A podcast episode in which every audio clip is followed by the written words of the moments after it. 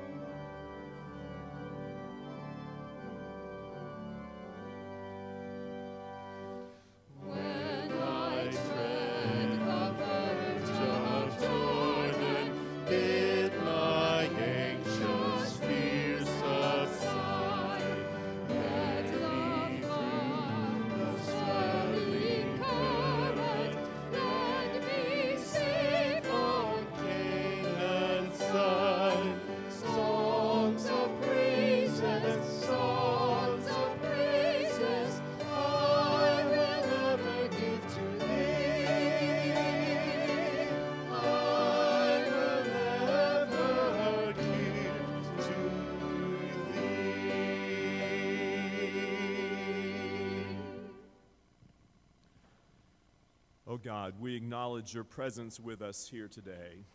Thank you for your presence in this place and in all of life. We know you are here in every moment of our lives, yet we live with such doubt, doubting that you are here in spite of all that you do to show us otherwise. Oh God, help us to trust you more.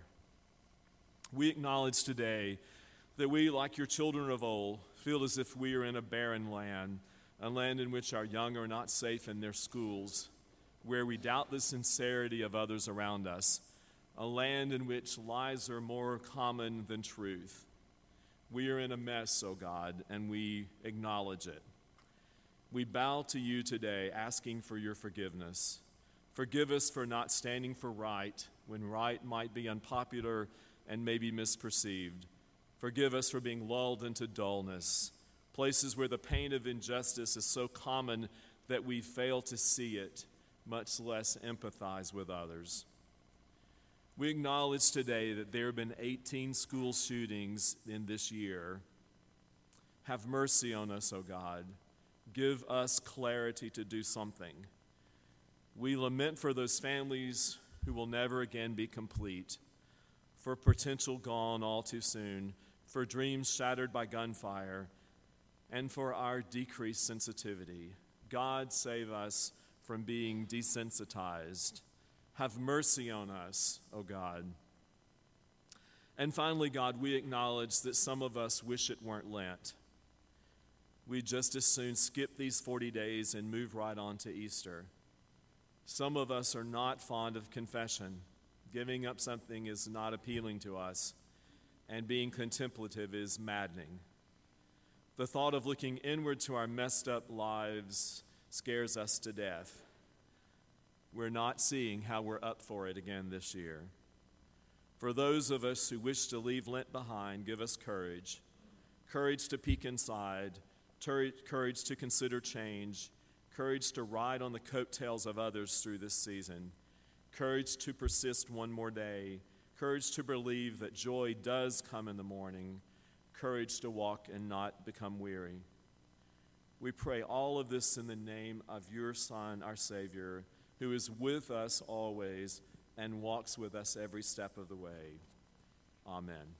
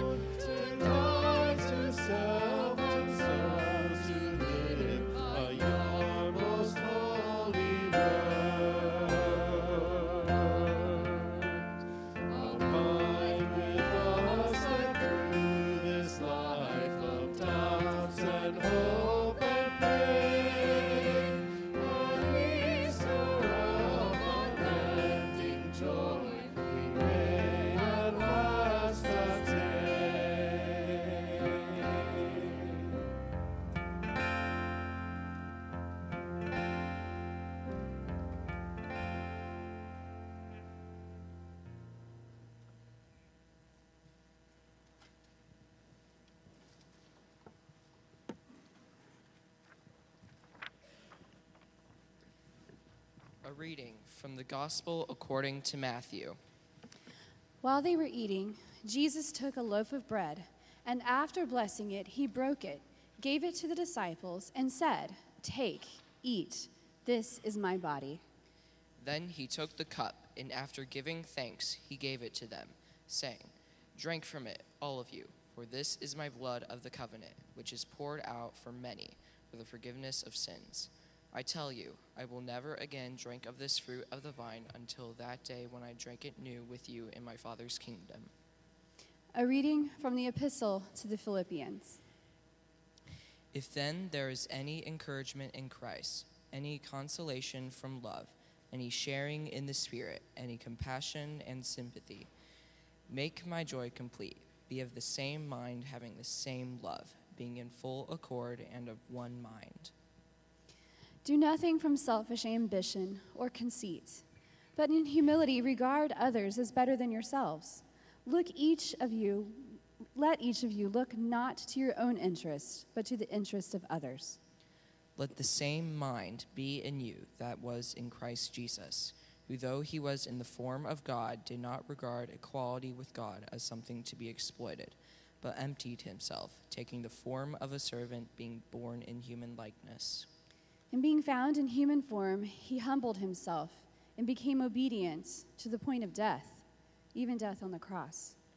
Therefore, God also highly exalted him and gave him the name that is above every name, so that at the name of Jesus every knee should bend, in heaven and on earth and under the earth, and every tongue should confess that Jesus Christ is Lord to the glory of the God the Father. Therefore, my beloved, just as you have always obeyed me, not only in my presence, but much more now in my absence, work out your own salvation with fear and trembling. For it is God who is at work in you, enabling you to both, both to will and to work for his good pleasure. A reading from the first epistle of John. See what love the Father has given us, that we should be called children of God, and that is what we are. The reason the world does not know us is that it did not know him. Beloved, we are God's children now. What we will be has not yet been revealed.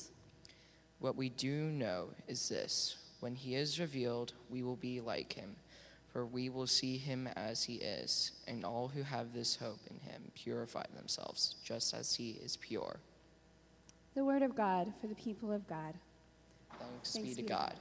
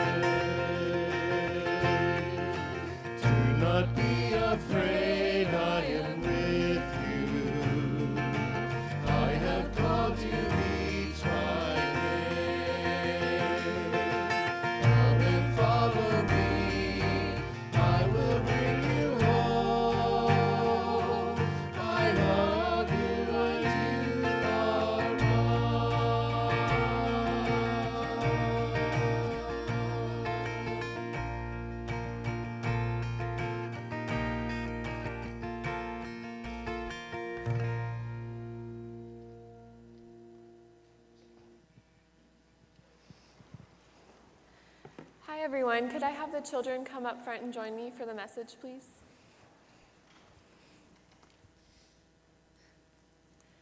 Okay, can anyone tell me what special season we're celebrating now?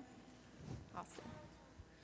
Valentine's Day was last week, you're right. Easter's coming up, that's really good. Jada? Lent, that's right. Can anybody tell me what Lent is? It's kind of a hard one. Davis, do you know? No. Is it what you find in your pocket? No? Then what is it? You don't know? Okay. Who is here for our Ash Wednesday service, which was on Valentine's Day? I can see how that could be confusing. Yeah, you were here. You get ashes on your forehead? A cross, yeah. Do we know what the ashes mean? Yeah, we are dust and we go back to dust. So it reminds us to be grateful of the time that we have on earth, right? Yeah, that's right. Um, so it also reminds us that Jesus died for us, right? And we get to be in heaven one day with God because it, He died for us, so we don't have to die for our own sins. So the time leading up to Easter Dane is called Lent. Do you know how long Lent lasts for? Katie? 40 days, that's right. That's not including the Sundays. But 40 is really important in the Bible, and we see it a few times. Do we know of any other times we see 40?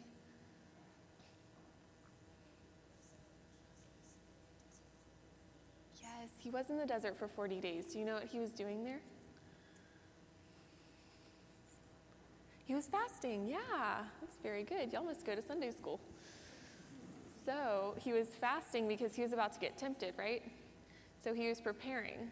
So just like Jesus was preparing to be tempted in the desert, we prepared during Lent to celebrate Easter. So do you know what we do to prepare?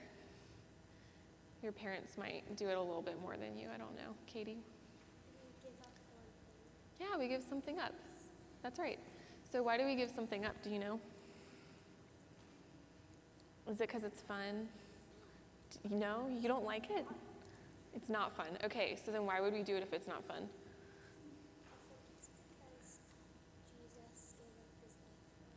Yeah, so Jesus made a sacrifice for us, so we make a sacrifice to help remind us to spend some time with Him, a little bit extra time.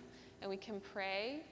And sometimes, if we give up things that cost money, we can put that money um, to other things that are good, like charities and church, so that way it can help other people, right? Yeah, and we can spend extra time with God. Are any of you giving anything up for Lent? Or your parents? Do you want to tell on your parents? No?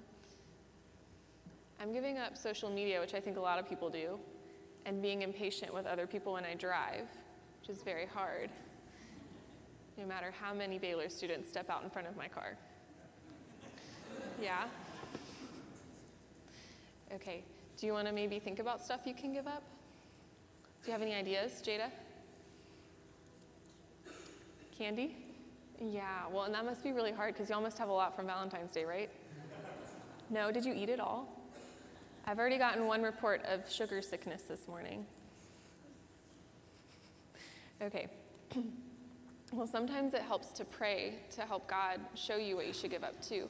So whether you do that this year or next year, that's always a good idea. And maybe you can talk to your parents about it too. Does that sound good? Yeah. Okay.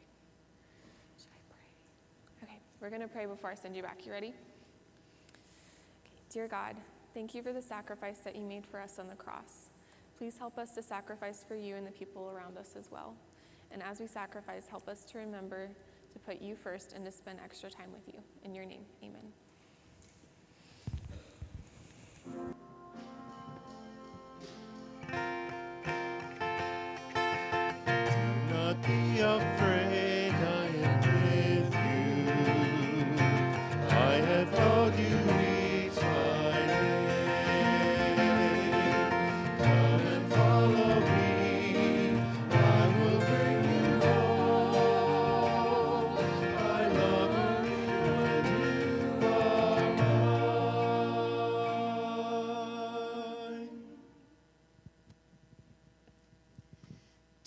Hear excerpts from the book Life of the Beloved by Henry Nouwen, published in 1992. Ever since you asked me to write about the spiritual life, I have been wondering if there might be one word I would most want you to remember when you finished reading all I wish to say. Over the past year, that special word has gradually emerged from the depths of my own heart. It is the word beloved. Being a Christian, I first learned this word from the story of the baptism of Jesus of Nazareth. No sooner had Jesus come up out of the water than he saw the heavens torn apart and the Spirit like a dove descending on him. And a voice came from heaven You are my Son, the beloved. My favor rests on you. Our many conversations led me to the inner conviction that the words, You are my beloved, reveal the most intimate truth about all human beings. All I want to say to you is, You are the beloved. And I hope that, uh, that you can uh, hear these words spoken to you with all the tenderness and force that love can hold. However, it certainly is not easy to hear that voice in a world filled with voices that shout, You, You are, are no good. good. You, You are, ugly. You, You are worthless. You, You are are despicable. despicable. You, You are, are nobody, nobody, unless you can demonstrate the opposite. Though the experience of being the beloved has never been completely absent from my life, I never claimed it as my core truth. I kept running around it in large or small circles, always looking for someone or something able to convince me of my belovedness. It was if I kept refusing to hear the voice that speaks from the very depth of my being. That voice has always been there, but it seems that I was much more eager to listen to other voices, louder voices saying, Prove, Prove that, you, are, worth something. Do, something relevant, spectacular, or powerful, and then you will earn the love you so desire. Meanwhile, the soft, gentle voice that speaks in the silence and solitude of my heart remained unheard, or at least unconvincing. I think you understand what I'm talking about. Aren't you, like me, hoping that some person, thing, or event will come along to give you that final feeling of inner well being you desire? But as long as you are waiting for that mysterious moment, you will go on running helter skelter, always anxious and restless, always lustful and angry, never fully satisfied. You know that this is the compulsiveness that ge- keeps us going and busy, but at the same time makes us wonder whether we are getting anywhere in the long run. This is the way to spiritual exhaustion and burnout. This, This is the way to spiritual death. But listening to that voice with great inner attentiveness, I hear at my center words that say, I have called you by name from the very beginning. You are mine, and I am yours. You are my beloved. On you my favor rests. I have molded you in the depths of the earth and knitted you together in your mother's womb. I have carved you in the palms of my hands and hidden you in the shadow of my embrace. I look at you with infinite tenderness and care for you with a care more intimate than that of a mother for her child. I have counted every hair on your head and guided you at every step. Wherever you go, I go with you, and wherever you rest, I keep watch. I will give you food that will satisfy all your hunger and drink that will quench all your thirst. Wherever, Wherever you are, I will be. Every time you listen with great attentiveness to the voice that calls you the beloved, you will discover within yourself a deep desire to hear that voice longer and more deeply. It is like discovering a well in the desert. Once you have touched wet ground, you want to dig deeper. I have been doing a lot of digging lately, and I know that I am just beginning to see a little stream bubbling through the sand. I have to keep digging because that little stream comes from a huge reservoir beneath the desert of my life. There may be quite a pile of sand in our lives, but the one who so desires to quench our thirst will help us to remove it. All we really need is a great desire to find the water and drink from it.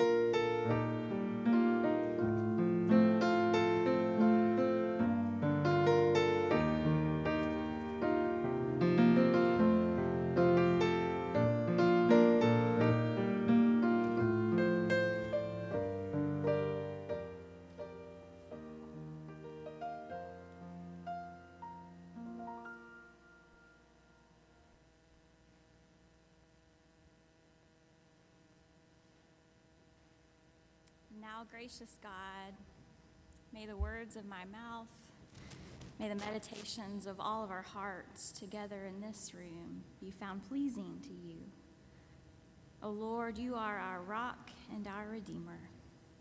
Amen. Alyssa Al Hadef was 14. In a Facebook post, her mother said Alyssa was a talented soccer player and creative writer with an amazing personality. Scott Beigel, 35, was a geography teacher and the school's cross country coach. A student interviewed by Good Morning America said that Beigel saved her life. He unlocked the door and let us in, she said, but then I turned around and he wasn't there. Martin Duque Anguiano was known as a very funny kid. He was sweet and caring and loved by all his family. Nicholas Dworet was the team captain of the swim team. Everyone called him Swim Daddy for the way he helped his teammates train and practice, and he had already received a college scholarship to study physical therapy. Aaron Feis was the school's assistant, assistant football coach who died while shielding students from bullets. He died the same way he lived. He put himself second, the team spokesperson said. Jaime Guttenberg danced nonstop, sometimes for several hours at a time. She always looked out for the underdog and the bullied, and she probably had been kind to the student who shot her, a family member said. Chris Hixon, 49, was the school's athletic director and wrestling coach. Coach Hixon was a father figure to me, said a senior team member. He was fatally injured after he raced to the scene to help students. Luke Courier, 15, played basketball and was an NBA fan. He was quiet but happy, his cousin told the New York Times. I know Luke loved his family. He had a huge heart. Cara Loughran loved the beach. She adored her cousins, and she was an excellent student, her family said. Gina Montalto was a member of the school's winter color guard team. One of the team's choreographers wrote on her Facebook, We lost a beautiful soul tonight. Joaquin Oliver moved with his family to the U.S. from Venezuela when he was three. Friends told the Times that he played basketball in a city rec league and loved to write poetry. His nickname was Guac because people often mispronounced his first name. Alaina Petty was an active member of her church who had helped to clean up the Florida Keys after Hurricane Irma last summer. Her selfless service brought peace and joy to those who had lost everything in the storm, her family said. Meadow Pollack was just unbelievable, her father said. She was a strong willed girl who had everything going for her. Nothing could ever stop her from what she wanted to achieve. Helena Ramsay had a relentless motivation toward her academic studies, and her soft, warm demeanor brought out the best in everyone who knew her, her family said. Alex Schachter played trombone in the marching band and was proud to have won the state championship last year. His father told the Times that he was a sweetheart of a kid who just wanted to do well and make his parents happy.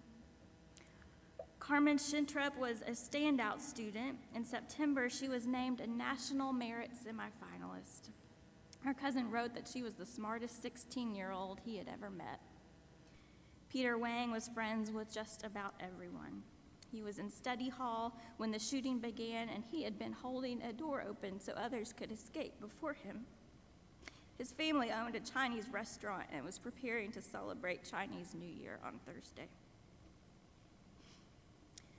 You see, I've been reflecting this week on what it means to be God's beloved for this worship series. But all I could think about after Wednesday were the 17 of God's beloved. 17 who were shot and killed at Marjory Stoneman Douglas High School in Parkland, Florida, after a student came to campus with a semi automatic AR 15 rifle. I had spent several hours combing through commentaries and dictionaries at the library trying to find a good definition of what it means to be beloved. But then I realized that what I was looking for, and perhaps the word that we needed to hear today, didn't come from a book hidden away on the third floor of Moody Library. Instead, pictures and stories of God's beloved were plastered across every phone, computer, and television screen that we saw this week. And what I needed to understand what beloved means was to look at their faces and to read their stories and to weep. Now, nothing within me wanted to do this. I didn't want to sit there and scroll through picture after picture. I didn't want to know their names, and I definitely didn't want to have to say them aloud to you today. The more shootings that happen, the better that you and I have become at compartmentalizing them. It's just easier that way.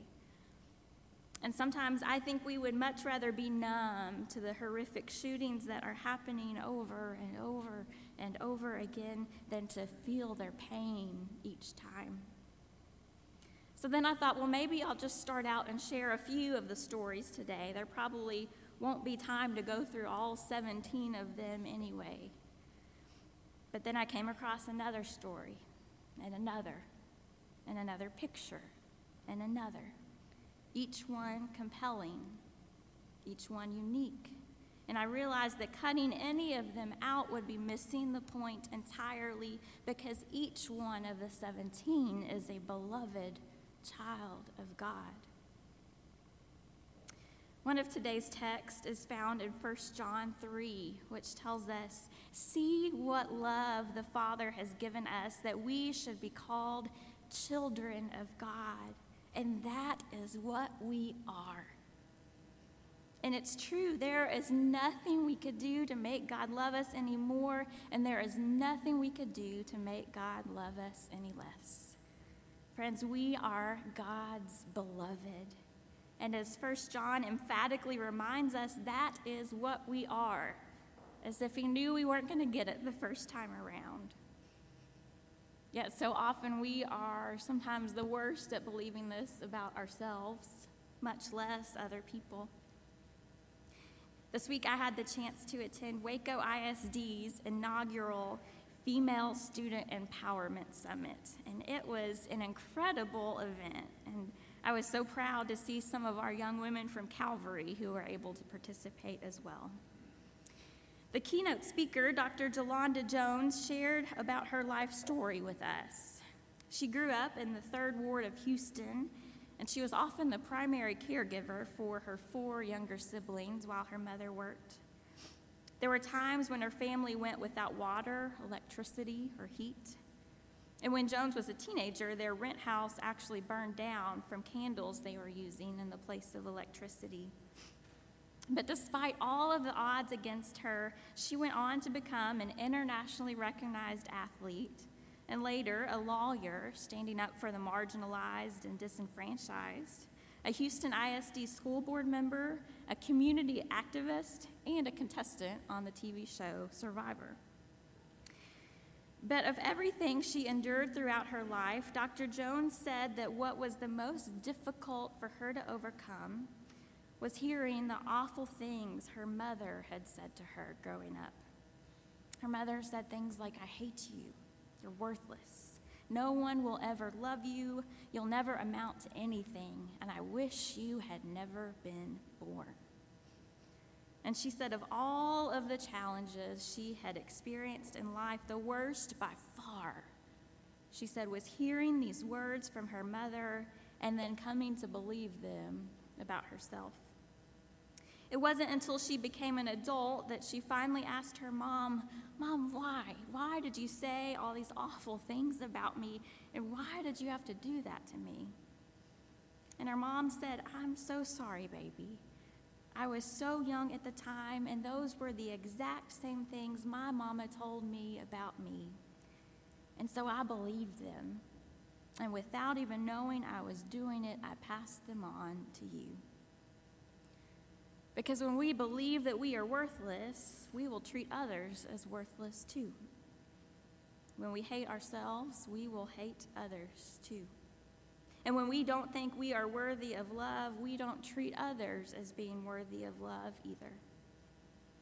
And so, if anyone in this room has ever been told any of those things, and if anyone in this room has ever become to believe any of those things are true about yourself, then hear nothing else I say today but this. You are a beloved child of God. That is what you are. And I want us to take a moment right now, and I'm going to invite you to turn to the person sitting beside you, in front of you, or behind you, and to say to them, You are a beloved child of God. And even look around. If somebody is sitting out by themselves, get, over, get up and go over to them and say to them, You are a child of God. Let's do it together.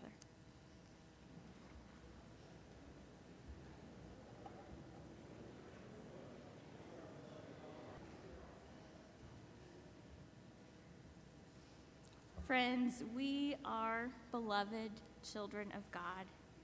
And when we truly come to believe this about ourselves, I fully believe that we will begin to treat others in the same way too.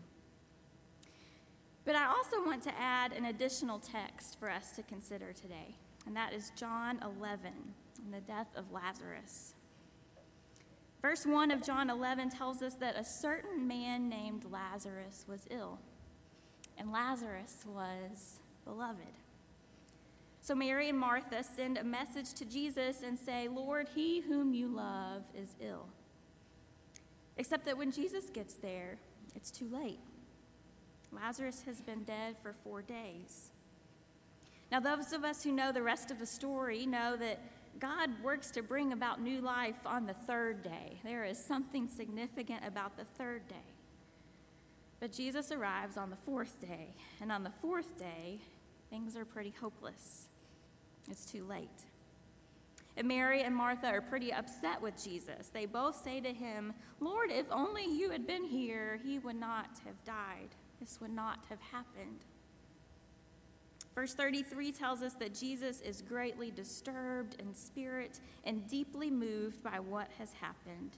And in verse 35, Jesus begins to weep. And you know, the fact that our God weeps brings me great comfort after a week like the one we've had. I don't know that I will ever forget the picture of the mother weeping with the Ash Wednesday cross smeared across her forehead from the news this week.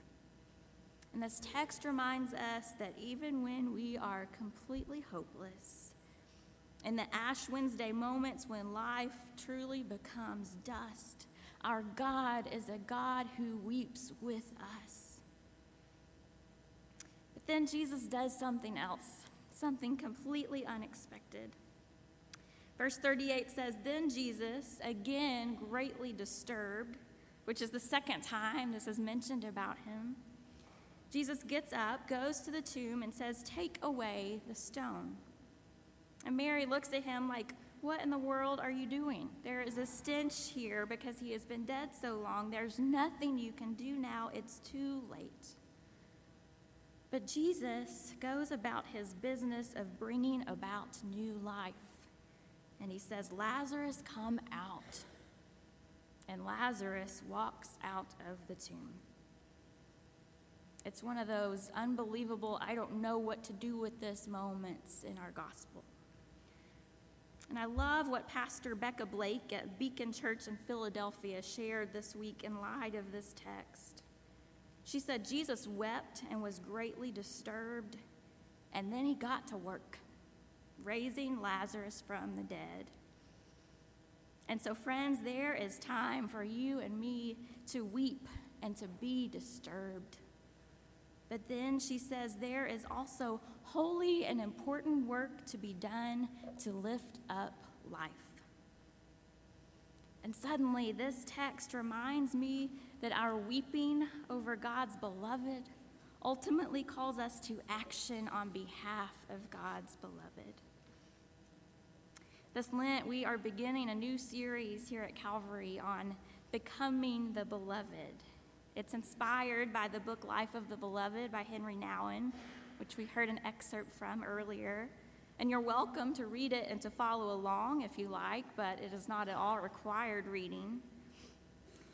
And Lent, as we've heard about in our children's message, is often characterized by these 40 days of repentance in the life of the church leading up to Easter. Now, sometimes Christians will give up a habit or a practice that they sense really distracts them or draws them away from Christ during Lent. And then at other times, we take on a habit or a practice that could draw us closer to Christ. And as you and I reflect on our identity as God's beloved, and as we reflect on our neighbor's identity as God's beloved, I can't help but wonder how that might impact what practices or actions we give up or take on this Lenten season. After all, as Nouwen writes in his book, as long as being the beloved is little more than a beautiful thought or lofty idea that hangs above my life to keep me from becoming too depressed, nothing really changes. But becoming the beloved is pulling the truth revealed to me from above down into the ordinariness of what I am, in fact, thinking of, talking about, and doing from hour to hour. Friends, if we truly believe that we are beloved by God, what difference does that make in our lives? What difference does it make to those voices we hear in our heads, the ones that we can't seem to turn off but seem to narrate our lives hour by hour and sometimes moment by moment? What difference does it make in the ways that we care for our bodies, our minds, and our souls? What difference does it make in the way that we spend our time? What difference does it make in the way that we show up in the world and in the ways that we share of ourselves and our lives with other people? And what difference does their belovedness make to us? What difference does it make in the way that we treat people in our classes at school or people in the checkout line at HEB? What difference does it make to the people that are sitting beside us in the pews today and the people with whom we share life day in and day out? Friends, what difference does it make that we are the beloved of God? And what difference does it make when we turn on the news and hear about yet another horrific shooting from another horrific assault rifle that has taken 17 beloved children of God from this world far too soon? An article in Ethics Daily this week said that in 2018 alone, excuse me, in 2018 alone, there have already been 30 acts of mass gun violence resulting in 58 deaths and 169 injuries. And we're not even two months into the year. The numbers are staggering. And according to the Gun Violence Archive, since 2013, there have been 6,613 incidents involving guns, resulting in 1,834 deaths and 3,161 injuries. 416 of which have happened to children younger than 17. With this week's shooting, three of the 10 deadliest mass shootings in modern U.S. history have come in the last five months. But, friends, if we believe that these statistics aren't just numbers to be analyzed, but that they represent the names and faces of people who have been created in God's image and are beloved children of God, then we can't just gloss over them, can we? And if we believe that these 17 are beloved children of God, then offering our thoughts and prayers may certainly be an appropriate start to expressing our care and concern, but it's not enough. And if we believe that these 17 are beloved children of God, and that what happened in Parkland and Sutherland Springs and Newtown and Las Vegas and Charleston and Orlando and so many other places happened to so many other beloved children of God, then that requires some action on our part. As my friend Alan Sherouse from First Baptist Greensboro, North Carolina, wrote this week, we are all Parkland because this is the world, and it's not some scary place far beyond my reach. It's not some place that imposes something on my children from which I'm otherwise shielding them. It's the place I live. It's within my control. It's the place that I am co creating. God created a garden, a beautiful, perfect garden, but we have created the world as it is. So, this is the world that as we have made it, as I have made it. Christ, forgive us. Lord, have mercy. And so, yes, there is certainly a time for you and for me to weep and to be greatly disturbed. And Jesus meets us in those spaces. But even as we are disturbed, there is also a time for us to partner with Jesus in the holy and important work to lift up life. And my hope and prayer is that our Lenten journey of becoming the beloved will beckon us forward into that kind of work for and with and on behalf of other beloved children of God. See what love the Father has given us, that we should be called children of God, and that is what we are. May we live into that reality. Amen. And so, God, we come today with heavy hearts, and we come today weeping, and we come today disturbed. And we thank you that you are not this far off, removed God, but you are a God who meets us in our tears and who meets us in our pain because you have been there too. And God, as we seek to follow in the way of Jesus, I pray that you would help us to know what following Jesus looks like in these days of 2018. In these days of violence, in these days when far too many beloved children of God are being taken far too soon. God, give us courage to speak out. Give us patience to listen to one another. Give us empathy to hear one another's stories. And then give us boldness to follow in the way of Jesus. We ask these things in your name. Amen.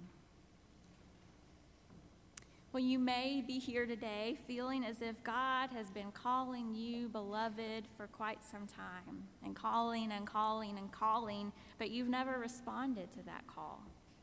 And you've never responded to this overwhelming love. However, that love beckons us to know and to follow Jesus. And we would love to talk with you about that today. Or maybe you are feeling led to become part of our beloved community here at Calvary where we seek to know and to follow Christ together in this place. We would love to welcome you into our church family today. And so, however God leads you to respond, our ministers will be in the back of the sanctuary, ready to receive you and to pray with you as we continue in worship.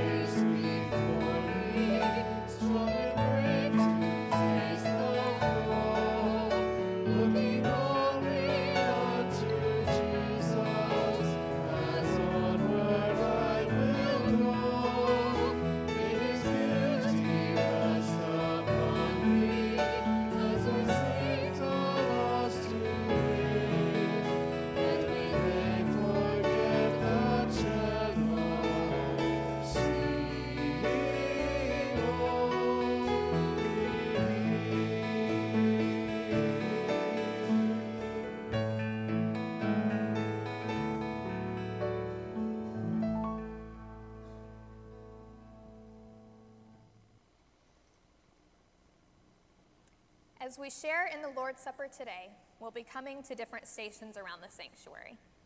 There are three stations at the front of the sanctuary and a gluten free station in the back. You are invited to come to the station nearest to you.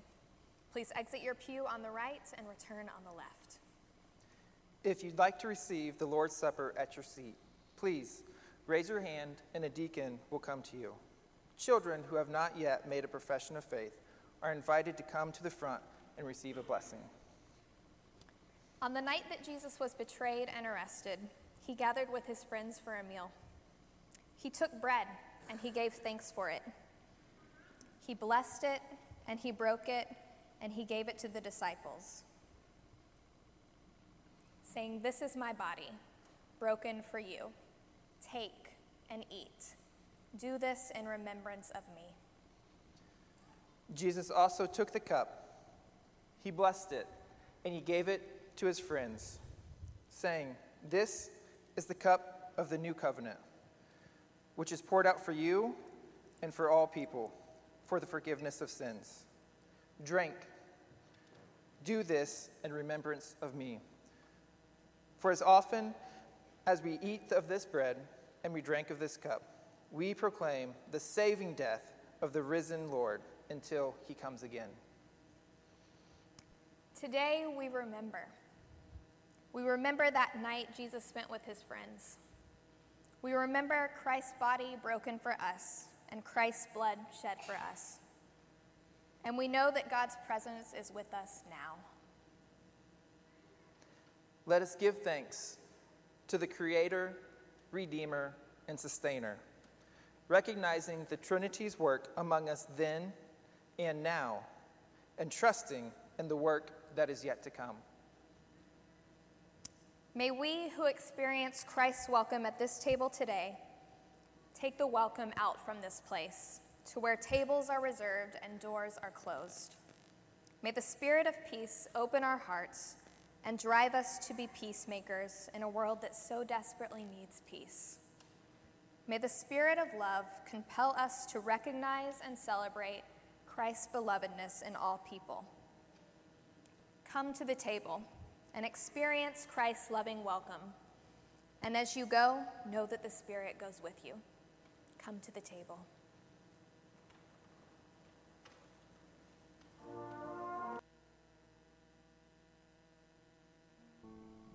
Would you pray with me? God of love and light, we have gathered here today for many reasons. And we confess that some of those reasons were selfish. Some were of perceived obligation, and some of us needed a message of hope in a weary world. Finally, some came today out of a desire to experience your presence in this place. Regardless of why we are here at the corner of 18th and Bosque, we know that you have called us your beloved.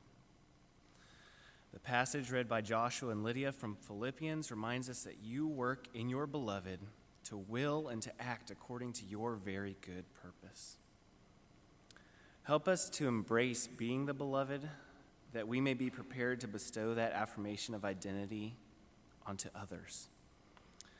And during this Lenten season, guide us to consider what difference that makes in each of our lives, in each area of our lives.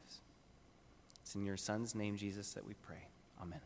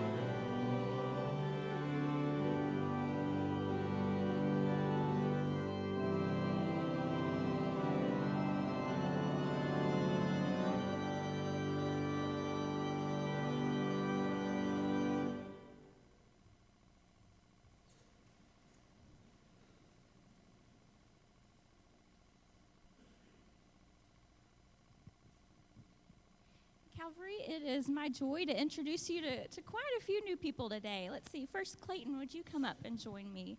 I hope you've gotten to meet Clayton Crenshaw, who's been with us for quite a few months now, off and on. Clayton is the music librarian at Baylor and has been doing that for about five years. And he's actually coming back to Calvary after being here in the 80s when he was a grad student. And so he's excited to come back and to, Cal- to call Calvary home once again. When I asked Clayton what he is passionate about, he's passionate about music and is excited to be part of music ministry here. And he plays the saxophone and the clarinet, which I thought was pretty cool. So, Clayton, we are excited you are here today.